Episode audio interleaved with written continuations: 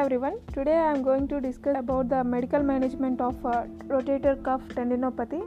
So there can be a different treatment used in the medical management, but not all the strongly evidence based. The use of non-steroidal anti-inflammatory drugs like ibuprofen and aspirin may have a pain reducing effect. A second option is a corticosteroid injection, which is commonly administered as a treatment for tendon disorders. It has side effects like skin atrophy, over sensitivity at the site of injection, and discoloration of the skin. Repetitive injections will also be weaken the structure of the tendons. Medical examiners often prescribe the immobilization, and the last medical management is surgical treatment. Very good results have been achieved with surgery, but it will be only chosen if conservative treatment doesn't work. So, what is the physical therapy management? Physical therapy of uh, rotator cuff problems aims to reduce pain and swelling of the tendons to achieve normal range of motion and eventually strengthen the shoulder. Initially, rest and ice are used to decrease pain. It's very important that patients initially avoid activities that increase pain and symptoms. The physiotherapist should guide the patient on when to resume these activities again. The physiotherapist can use the techniques like massage to prepare the muscles for range of motion and strength exercises.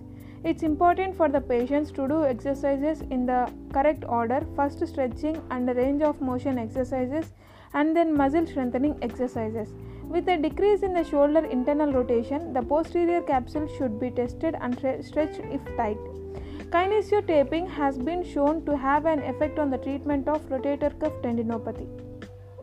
Ultrasound precautions treatment for rotator cuff calcific tendinitis should have success in short term outcome.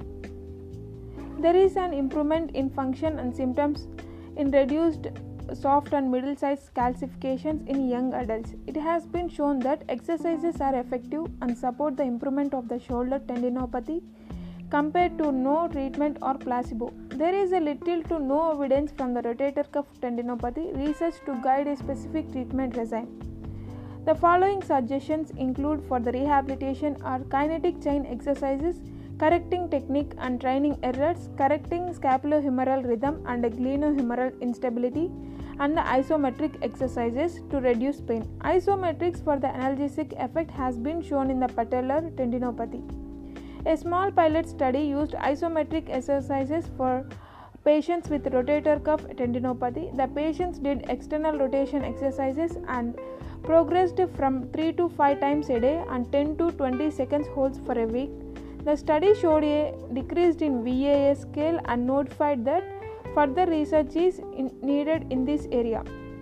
Isometric exercises would be more effective than isotonic exercises in pain and strength improvements and also lead to faster gains in function. Thank you.